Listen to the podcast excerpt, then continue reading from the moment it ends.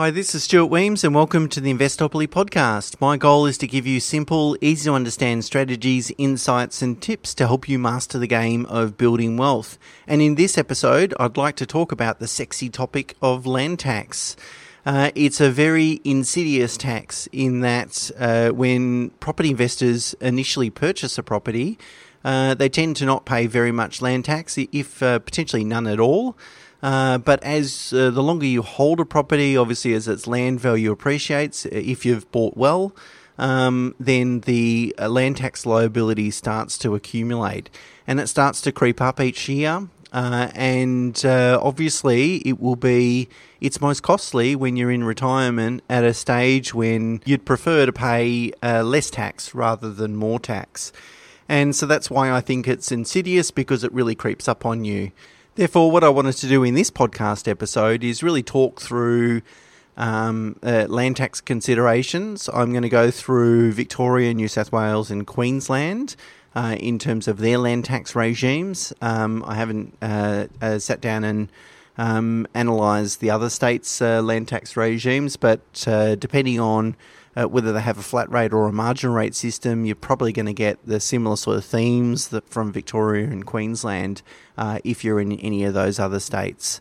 Uh, and uh, all my key sort of message, I guess, from this uh, this podcast is uh, think about land tax at the beginning because once you own a property, it tends to be cost prohibitive to change that in the in the future down the track. Um, and so you will have to live with that ownership structure and its consequences. Uh, and land tax could be one of those consequences for as long as you own that property. Uh, so, best to think about that at the outset and get it right uh, and plan for these sorts of things because, uh, as I said, in retirement, your land tax bill is going to be the highest it is uh, and it'll eat, eat away at that income that you might otherwise be relying upon. Okay, so uh, let's uh, kick it off then. Uh, firstly, I want to talk about um, the fact that if we buy high land value properties, that uh, it gives rise to uh, higher um, land tax liabilities. So, of course, a property's value comprises of two elements, being the the underlying land value plus the the dwelling. So, any improvements that are permanently located on the land. Um, uh, and obviously, as we know, typically land appreciates, whereas buildings depreciate over time. Uh, and that's why it makes sense that if you really want to accumulate significant wealth uh, from investing in property, that you should invest in a property that has a high land value component. Now, whether that's a house or even apartments have an, an attributable land value component, but really what you want is more than 50% of the property's overall value to be represented uh, in the case of land value. Now, of course, there are a couple of financial negative financial consequences of investing in a high land value component property. Uh, and the first one is that uh, high land value properties tend to produce uh, very low rental yields. So the rental income is lower, and that's because uh, renters really don't care so much about the underlying land value uh, they're more impressed by the size and quality of the accommodation, and that's what renters will pay more for. So if you've got a house in a great area, but the, you know it's an old cottage that's a little bit run down, um, really valuable property, but most of it's land value. You know, renter's going to look at that and go, well, why I? I can just go and rent a new townhouse, for example. I'm not rewarded for the underlying land value. The second negative is um, it, it, obviously attracts higher land tax liabilities uh, which is the, the reason for this podcast. But remember, we have to remind ourselves of the power of compounding capital growth, and that high land value component will more than compensate us for these negatives. You know, it'll more than compensate us for the lower income uh, and the higher uh, land tax if we buy well, of course. Um, before I get into the land tax regimes of the different states and the different ownership structures and the considerations and, and so forth, I just want to talk about um, using a company to own property. Now, normally in the past, I've typically recommended clients either own property in personal names or in a family trust or in even a self managed super fund, but rarely in a company name. And the reason for that is that the biggest disadvantage is that a company isn't entitled to a 50% capital gains tax discount. Um, so, for example, if you earn or if you um, crystallize a, a, capital gain or realize a capital gain of, say, $100 in your personal name, and you've held that asset for more than 12 months, uh, you can discount that gain, that $100 gain, by 50%. So that means that you will pay tax on $50 rather than $100. Uh, you will pay tax at your marginal tax rate. Uh, so if you uh, uh, earn over 180,000, your marginal tax rate, including Medicare levy, is 47%. So 47% of $50 is $23.5. So you made a $100 capital gain, you'll pay $23.5 or 23.5% in tax. That's if it's in your personal name. Whereas if, if you make that gain in a company, the company doesn't get the 50% tax discount uh, and a company's tax rate uh, is 30%, so it will pay $30 of tax on that gain. So, really, in a company, uh, it pays a tax rate 6.5% higher than in personal name, uh, or uh, that really equates to nearly uh, about 28% more tax. And we know that if we keep a property for a long period of time, that the unrealised gain is going to be significant, so the tax is therefore significant, and paying another 28% in capital gains tax really doesn't make a lot of sense. So typically, we have uh, avoided recommending clients uh, using a company to own property. However, because the government has reduced the tax, the corporate tax rate for some companies, um, it starts to become more palatable or more attractive. So, a if if a company is regarded as what's called a base rate entity, uh, it will pay twenty five percent a tax rate of twenty five percent this financial year and, and onwards. A base rate base rate entity uh, has two attributes. Firstly, its turnover is less than fifty million dollars, and secondly, eighty percent or less of its total income is uh, passive income. That means the company has to receive at least 20% of business income, and if it does that, uh, all the income will be taxed at 25%. Now, if you are self employed um, and you're able to distribute into a corporate beneficiary, this could be a- an advantage for you. If you're not self employed or you can't distribute into a corporate beneficiary, don't worry about trying to understand what I'm trying to say. It's not going to be uh, applicable to you at this stage. Um, but if you can do that, then your rate of ca- your capital gains tax rate will be 25% versus 23.5% in personal name. It starts to become a lot more palatable, particularly if owning property in a company helps you save a significant amount in land tax each year. So it's just a, a, a flag here uh, that the change in corporate tax rates um, over the last few years, and the final change was made on 1 July 2021, uh, where the, the corporate tax rate for base rate entities dropped to 25%, which is a, a great outcome.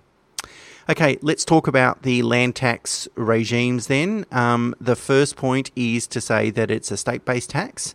Uh, as any sort of property uh, regulation is uh, tends to be state based rather than federal uh, which means that each state has its own rules. But typically, um, or almost always, I should say, your principal place of residence is uh, does not attract uh, land tax. is land tax free. Um, uh, but any properties that you own in addition to your principal place of residence typically attract land tax, so such as holiday homes, investment properties, and so forth. And that's um, consistent uh, amongst all the jurisdictions there. Okay, let's talk about Victoria first. So, um, Victoria has a land tax free threshold of $250,000. That means that you can own uh, $250,000 of land uh, in addition to your primary place of residence, of course, and you won't pay any tax. Uh, if you own more than $250,000, they have a marginal tax rate system, uh, which means that the more land you own, the higher rate of tax it is. Now, it's, I think, really noteworthy to say that that 250 land tax 3 threshold hasn't changed since 2009, whereas the median house price has doubled uh, since then. So, unlike New South Wales, Victoria doesn't index or change their land tax free threshold. So, in reality, land tax is, is actually increasing each year. Uh, in Victoria and in, also in in uh, all other jurisdictions as well, uh, joint owners uh, only uh, joint owners share one land tax free threshold. Uh, so that if you've got a spouse, you know, husband and wife, for example, um, and they own a property jointly, um, they will be taxed kind of as one individual, so one land tax free threshold. Um, uh, so if they own two properties and those properties were owned separately, so husband owned one, wife owned the other, uh, well, the, in that situation, because they've got sole ownership, they'll have uh, they'll enjoy a, land tax free threshold each. Um, in Victoria, family trusts uh, attract a higher rate of tax, and also the land tax free threshold is twenty five thousand dollars, not two hundred and fifty. So really, um, practically, uh, family trusts pay uh, land tax right from the get go. Uh, as such, it's worthwhile, um, as I've uh, shown, you, will see uh, in my calculations, that if you're going to use a family trust to own property in Victoria, you're probably better off to put uh, a separate property in each trust rather than have mul- multiple properties in one trusts.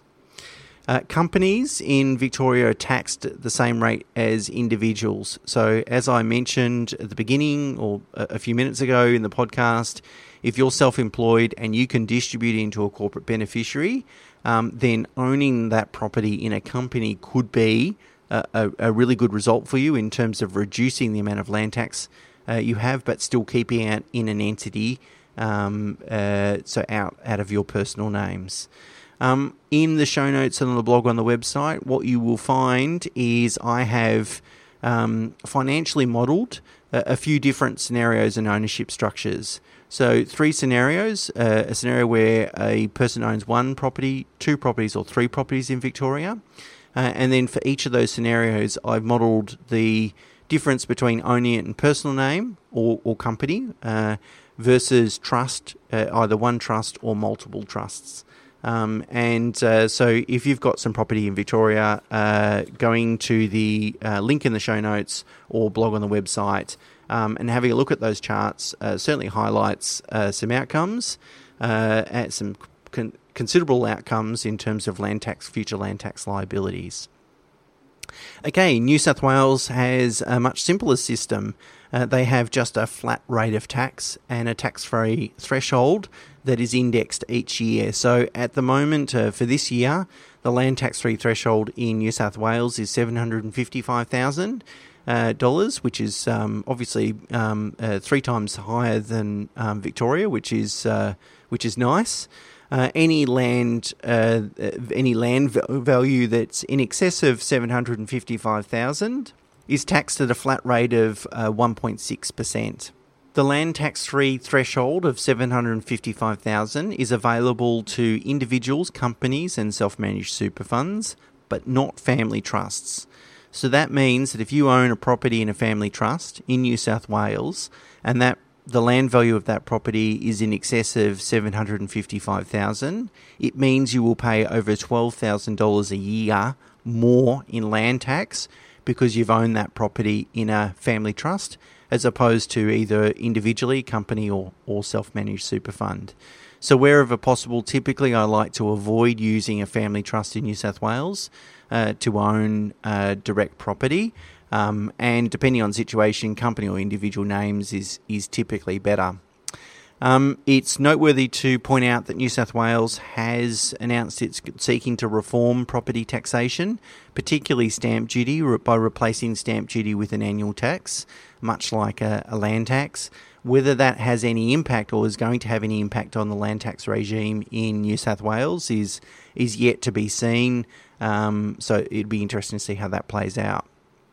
Okay, and lastly, let's talk about Queensland's land tax regime then. So, Queensland's very similar to Victoria in that it has a land tax free threshold and then has a marginal rate system. So, the more land you own, the higher the rate of tax.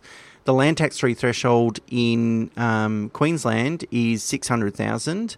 Um, and I've got a link to the uh, marginal rates, obviously, in the in the blog and the show notes. Um, trusts, companies, and self-managed super funds, however, attract a lower rate, uh, a lower tax-free threshold.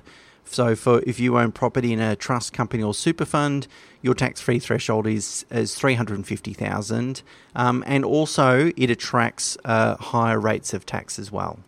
Just like uh, my calculations revealed for Victoria, if you are going to use a trust in um, Queensland and you're going to you plan to own multiple properties in Queensland, it is better to put one property per trust rather than have multiple properties in one trust. And again, I have undertaken the same sort of comparison and financial projections uh, as I did for Victoria. Um, again, the link is in the blog and the show notes where I've compared um, uh, only one, two, or three properties, uh, again in various ownership structures, uh, trust versus um, personal name, and, and so forth. Uh, and so you can view them uh, on the website. Uh, as I said, the links are in the show notes. So there's a couple of other points I think are, are really important to mention. The first one is geographical diversification. You know, because uh, land tax is a state-based tax, it's possible to benefit from the land tax three threshold in each state. Um, and therefore owning, say, three properties across three different states rather than three properties in one state um, will probably result in a materially lower amount of land tax liabilities over the, the course of ownership.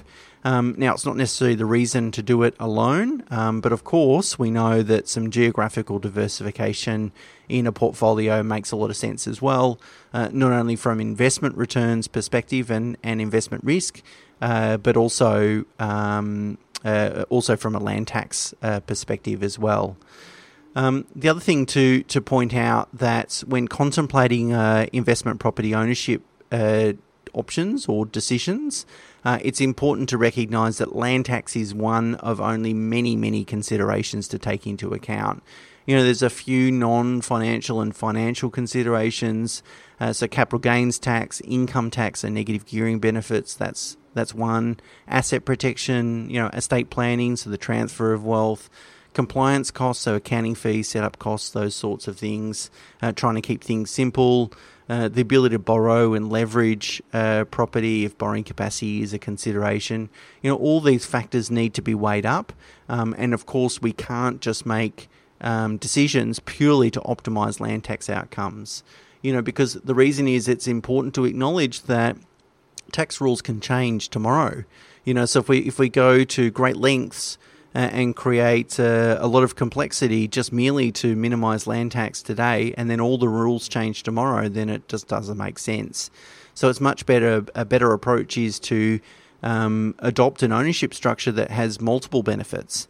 Uh, and and one could include land tax. Uh, that way, if land tax gets changed, well, it's still uh, a good, you know, it's still a good ownership structure, a good outcome, um, because you haven't just solely focused on land tax. And, and I would say that's true for really any taxation. Um, it, taxation is a really major consideration, but obviously there are other substantial considerations to take into account. And to wrap up, as I said at the beginning, um, uh, changing the ownership structure of a property after you've purchased it, particularly some years down the track, uh, is almost always cost prohibitive, you know, because it can um, give rise to stamp duty and capital gains tax consequences, and that, that just makes it uh, inefficient to change the ownership structure. So, therefore, it's really important you get independent financial and taxation advice to make sure that you get the ownership structure right when you first purchase the property so you don't have any regrets in the future. So that wraps up my podcast on land tax, a, a topic that's almost as uh, enjoyable to talk about as COVID, really. But uh, it is a bit dry, but um, uh, something that we really need to think about. Um, as I said, it, it, can really sneak up to, on you and, and can be uh, a really costly tax in the long run. Thanks, guys. Uh, I hope you're enjoying the podcast. If you do, please uh, share it, leave a rating, subscribe, whatever you need to do. Uh, greatly appreciated. Until next week, bye for now.